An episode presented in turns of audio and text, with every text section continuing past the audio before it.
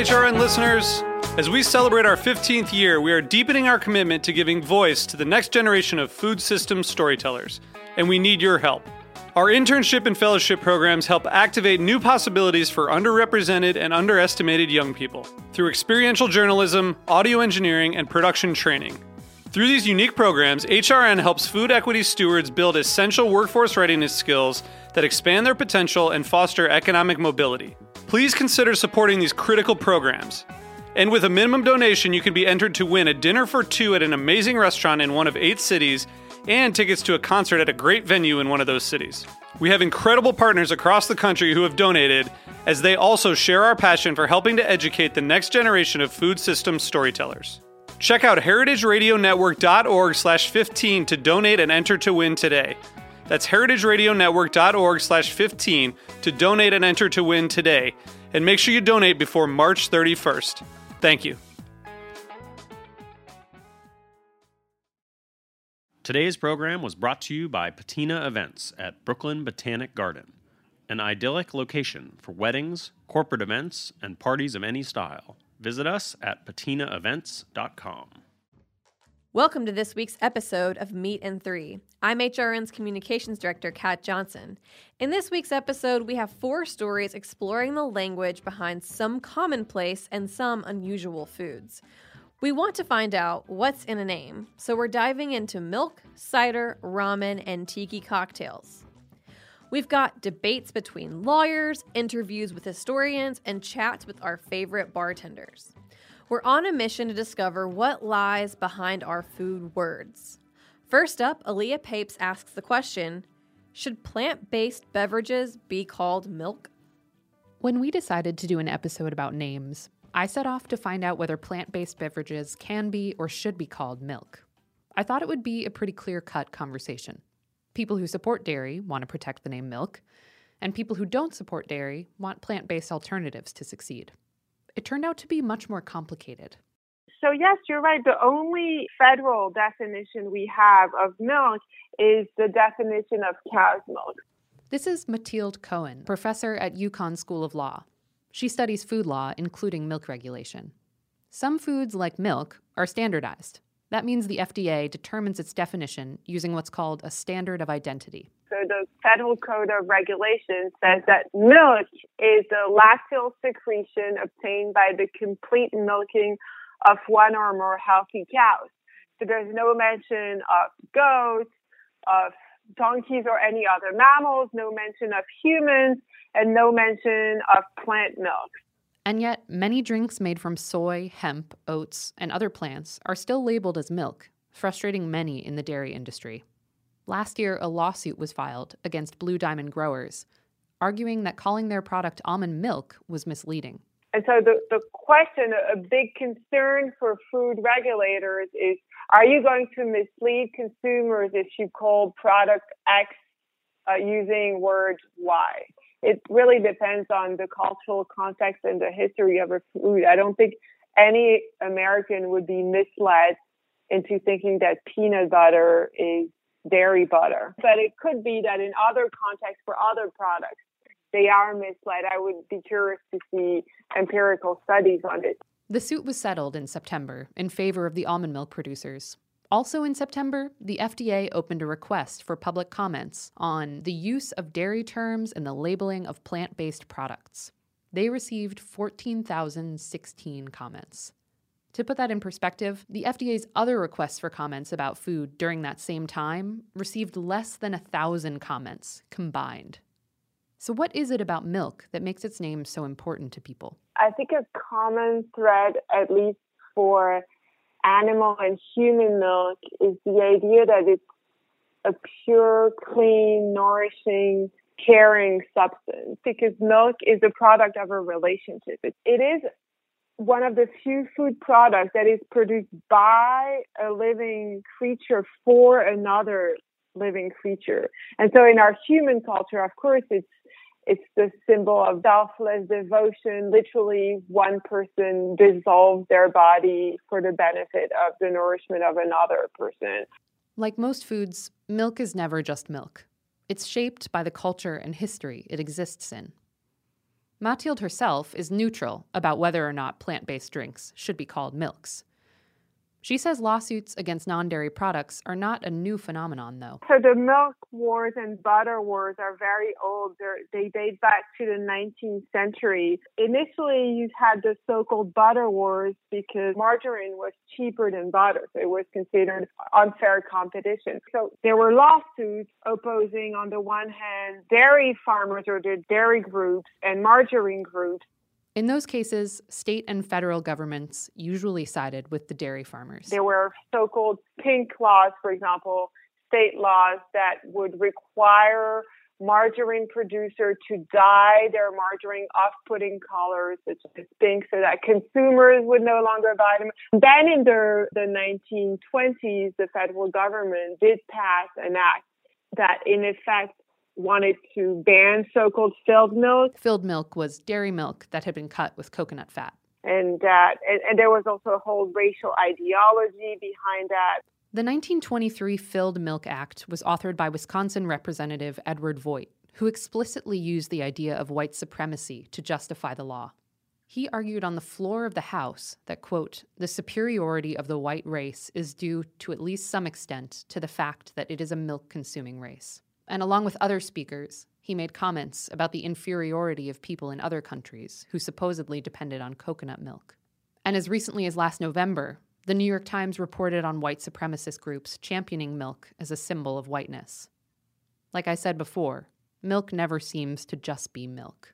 So, in, in this country in particular, cow's milk has very early on in the history of the country become the normative milk. And dairy farmers are part of are considered now part of the American pastoral, the American ethos, the American landscape, and the U.S. government, through its laws, has further their power by you know subsidizing them, passing laws that protect them, and, and by also supporting official food and nutrition guidelines that counsel the consumption of milk Many dairy farmers now are struggling to make a living and are frustrated that the FDA allows non dairy drinks to be labeled as milk. It's so ingrained for us to think of milk as milk from a lactating animal. And it's our very identity. It's everything that we've lived for. Some of these multi generational and even first generation farmers will fight like hell for their land and for their cows.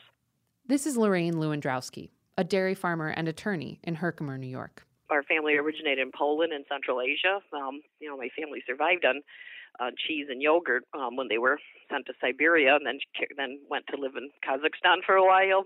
Dairy products were what you needed to survive.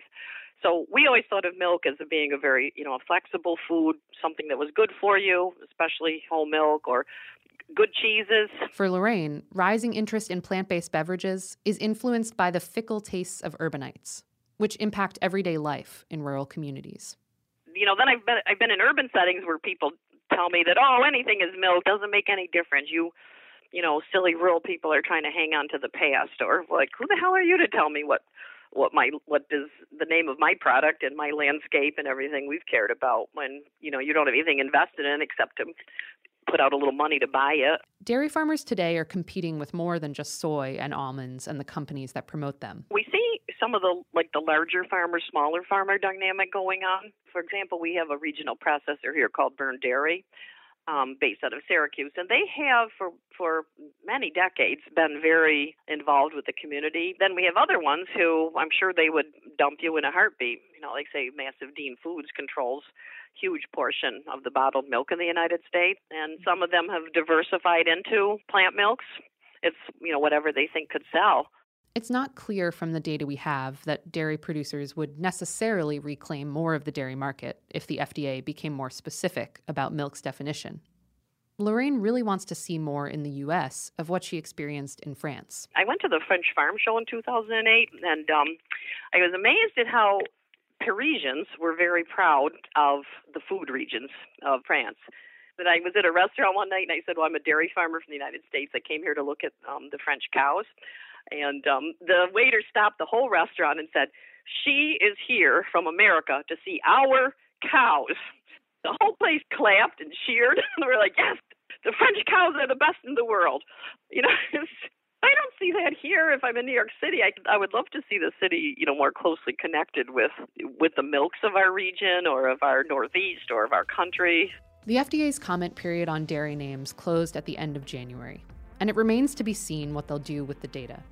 In the meantime, maybe we can worry less about whether our milk comes from cows, humans, or plants, and more about whether it's living up to its deeper meaning, whether it was made with care, and whether we are connected to the people who produce it.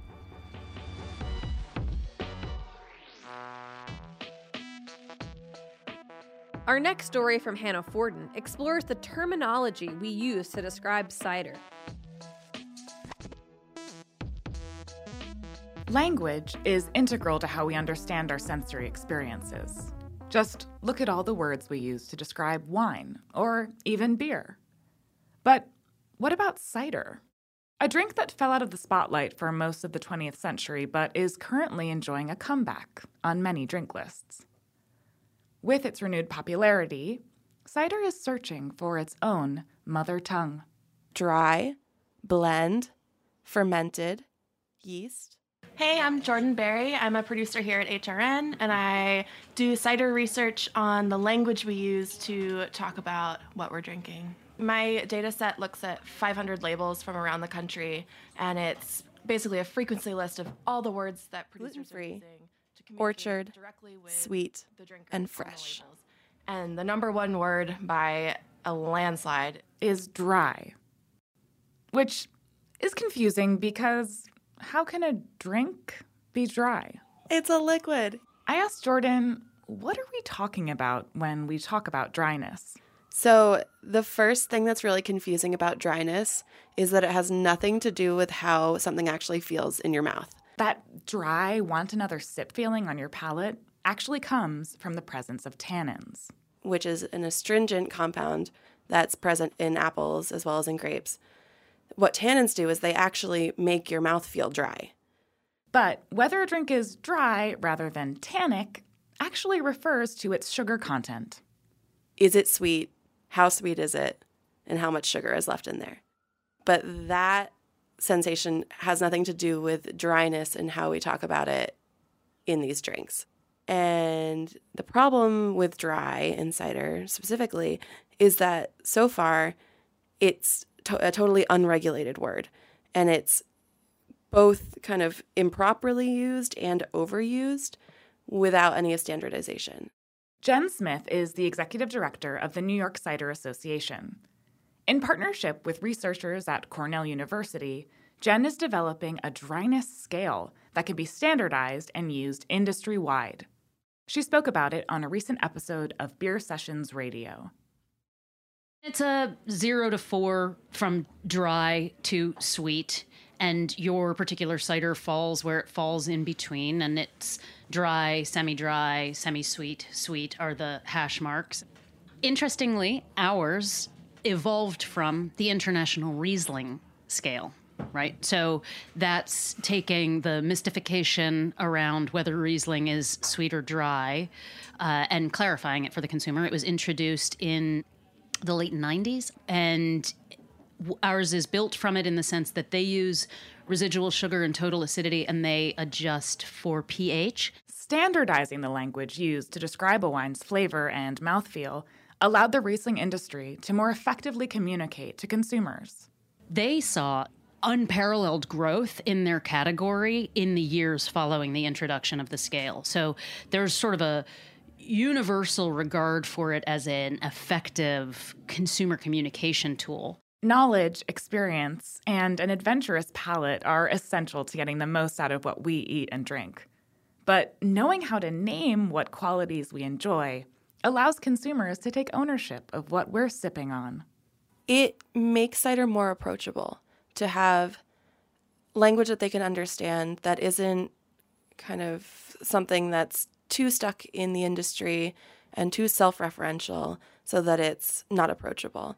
And so it builds an expectation in the consumer and an understanding that will encourage them to keep drinking cider. If you want to learn more about the New York Cider Association's work, crack open a dry one and download episode 473 of Beer Sessions Radio. You can check out Jordan Berry's research at ciderlanguage.com. More Meat and Three after this.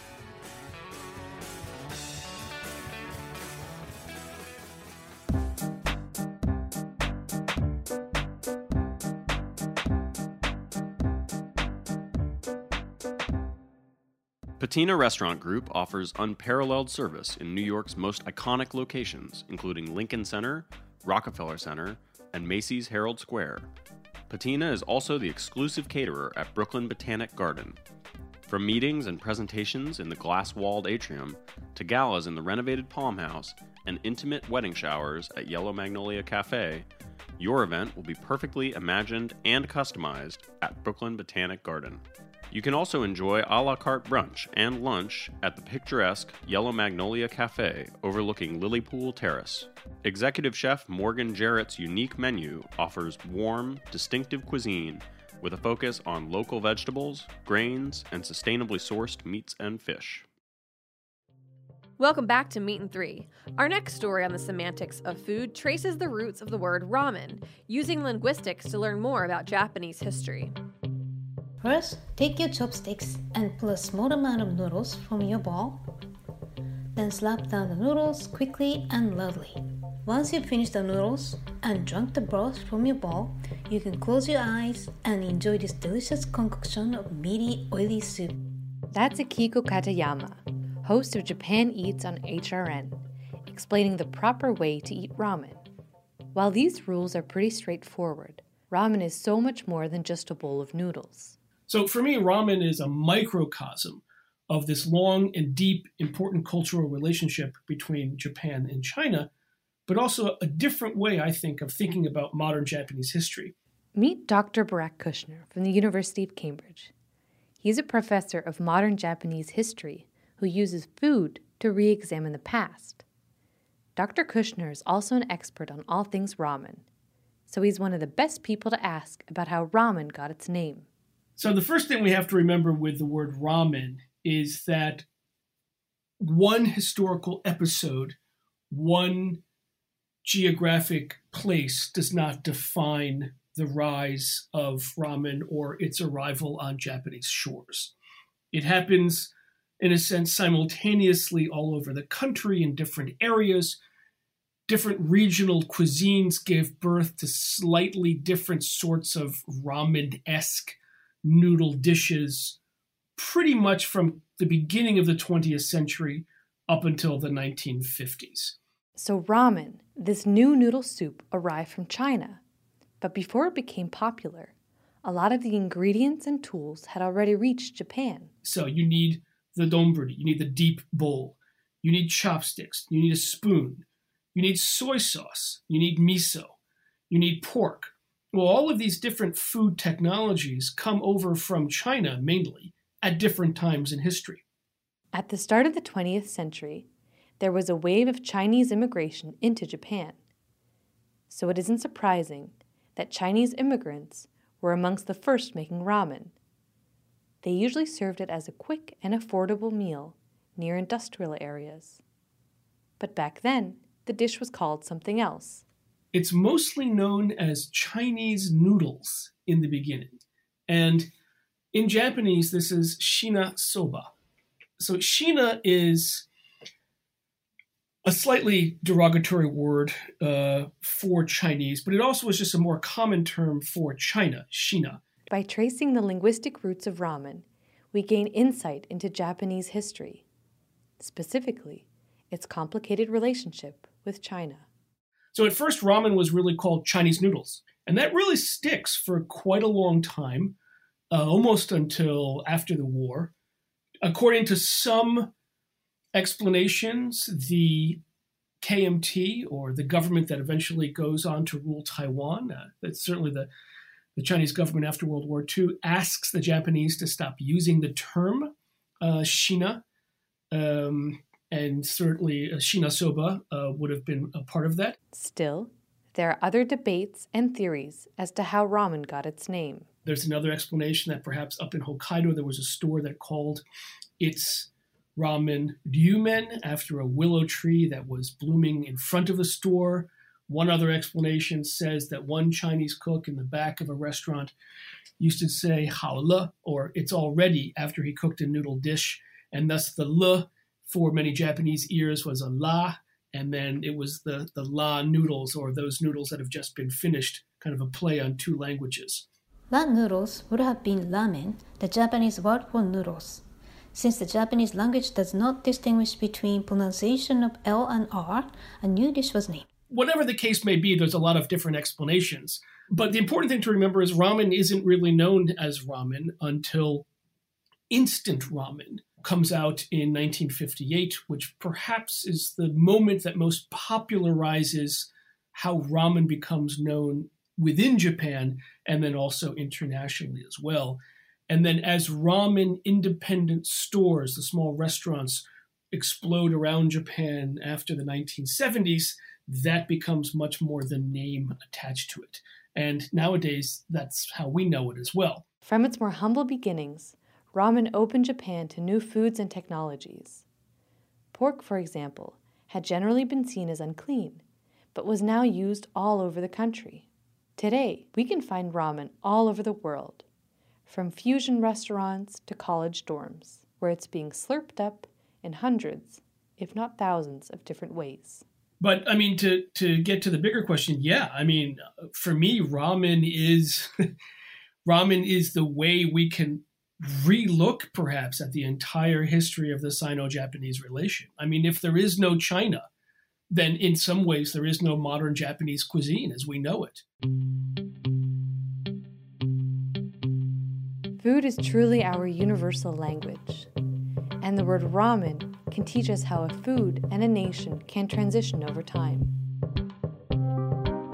If you want to get more ramen goodness, visit HRN sponsor Korin at their Manhattan store where they offer workshops to improve your Japanese cooking skills. You can also shop online to find all the tools you need to make ramen.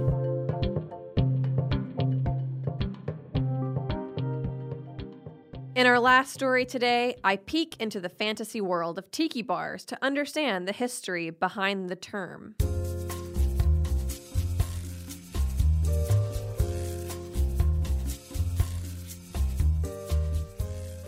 Originating in California in the 1930s, tiki bars combine tropical, nautical, and retro elements. But while it invokes vacation vibes and relaxation, the term tiki is more loaded than you might think. I enlisted a friend and tiki enthusiast to enlighten us on the ins and outs of this cocktail subculture. I am Neil. Neil Herzl. I'm a annoying Californian who uh, is out to get tiki in New York. So, does tiki exist in New York? Why or why not? I would say no as a greater whole. There's amazing tiki drinks here, but not bars. A controversial statement, I know. And we'll get back to it as Neil has four rules of tiki to share with us. But first, let's start with the drinks. Uh, tiki drink. I mean, you kind of have your your classics, your uh, zombie, mai tai, jet pilot. A lot of people would throw in like mojitos and pina colada and stuff, but those really aren't in the original canon or even in like the golden age. Tiki's origins can be traced back to archetypal bars Don the Beachcomber, opened in Hollywood in 1933, and Trader Vic's, opened in Oakland in 1936. So you kind of have two original tiki palettes. Um, one would be the Don the Beachcomber palette, and the other would be the Trader Vic's. Don Beach is going to be almost all built off of original Planters Punch recipe, which is a traditional Caribbean drink. One of bitter, two of sweet, three of strong, four of weak, five of spice to make it nice. It's just a punch. And then Don's was open for a few years, and then you have uh, Trader Vic. He owned a little bar in like East Bay. It was like Oakland area. He went on vacation to LA, went to Don's, and was went there for a couple days, and finally met Don. Was like, we got to franchise these. Like this is incredible. At that time, people had already been ripping him off so much and stuff that he he was like a like a mean old man, and he's just like, no, get out of here. And so Vic was like, okay, I'll just make this myself. So he goes up, he closes everything down uh, at his bar. Two weeks later, it's full tropical paradise. So he kind of was the first like business to really franchise tiki out, and his drinks were much lighter. They were a lot of he had other citrus in there like orange and lemon. Um, he's the famous for making the mai tai, uh, the most popular tiki drink ever. So, if New York has great tiki drinks, why not great tiki bars? Neil explains. You don't walk into a tiki bar like, oh yeah, this is what Polynesia is probably like. Like it's it's supposed to be like fantasy and stuff. That's the hard part. It's so easy to do tiki bad, and that's where it gets a bad name. But when done like really well, you can walk in, you can tell it's authentically unauthentic.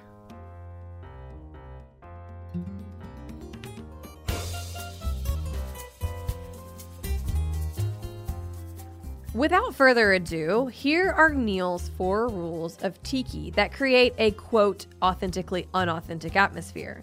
Rule number one You can't not have a tiki bar without tikis. Tikis are carved wooden or stone statues found throughout Polynesia that symbolize the first man, deities, and or ancestors. They've now found their way into popular tiki cocktail culture.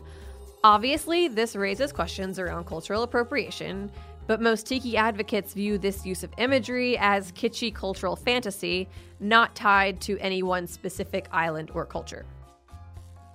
Rule number two No windows, uh, because you're supposed to be escaping. You're you're not supposed to be able to look out and see the rest of the world. Rule number three Exotic cocktails. Rule number four No white walls. Thanks to our friend Bamboo Ben. Bamboo Ben is a designer of more than 20 tiki bars. His generous use of thatched grasses, wood, and of course bamboo adds even more to the fantastic feeling of escape. Finally, I asked Neil if he thinks New York is due for a tiki renaissance. It's so funny that New York, what I consider the best cocktail city in the world, has one and a half, one ish, two ish quasi tiki bars. Southern California, it's like half the new bars open are tiki bars. If I'm being honest, I'm okay with the lack of tiki bars in New York. While I do enjoy my fair share of tropical beverages in the summer, you'll find me on Fort Tilden Beach, not inside a windowless bar.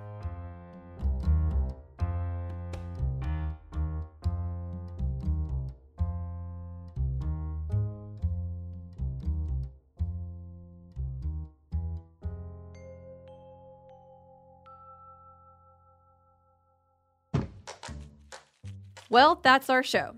Special thanks this week to Aaliyah Papes and Pauline Munch for their reporting. Meat and Three is produced by Hannah Forden, Liza Ham, Katie Mosman Wadler, and me, Kat Johnson, with lead production for this episode by Pauline Munch. Our audio engineer is Matt Patterson. Our theme song was composed by Breakmaster Cylinder. Additional music includes Secret of Tiki Island by Kevin MacLeod of Incompetech.com. This program is supported in part by public funds from the New York City Department of Cultural Affairs in partnership with the City Council. Meat and Three is a production of Heritage Radio Network, the world's pioneer food podcast network. Learn more at heritageradionetwork.org and follow us on Instagram and Twitter at heritage underscore radio.